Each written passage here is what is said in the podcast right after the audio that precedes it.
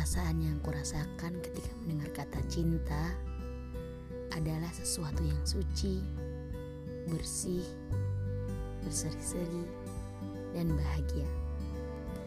Entah cuma aku yang merasakan atau kalian juga sependapat dengan aku.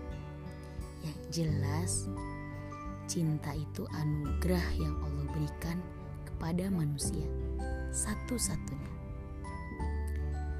Dan kali ini kalian sedang mendengarkan podcast pertamaku yang bercerita tentang rasa.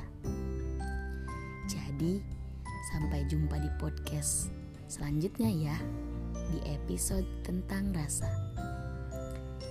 Dari aku, Mahad Okta. Bye bye.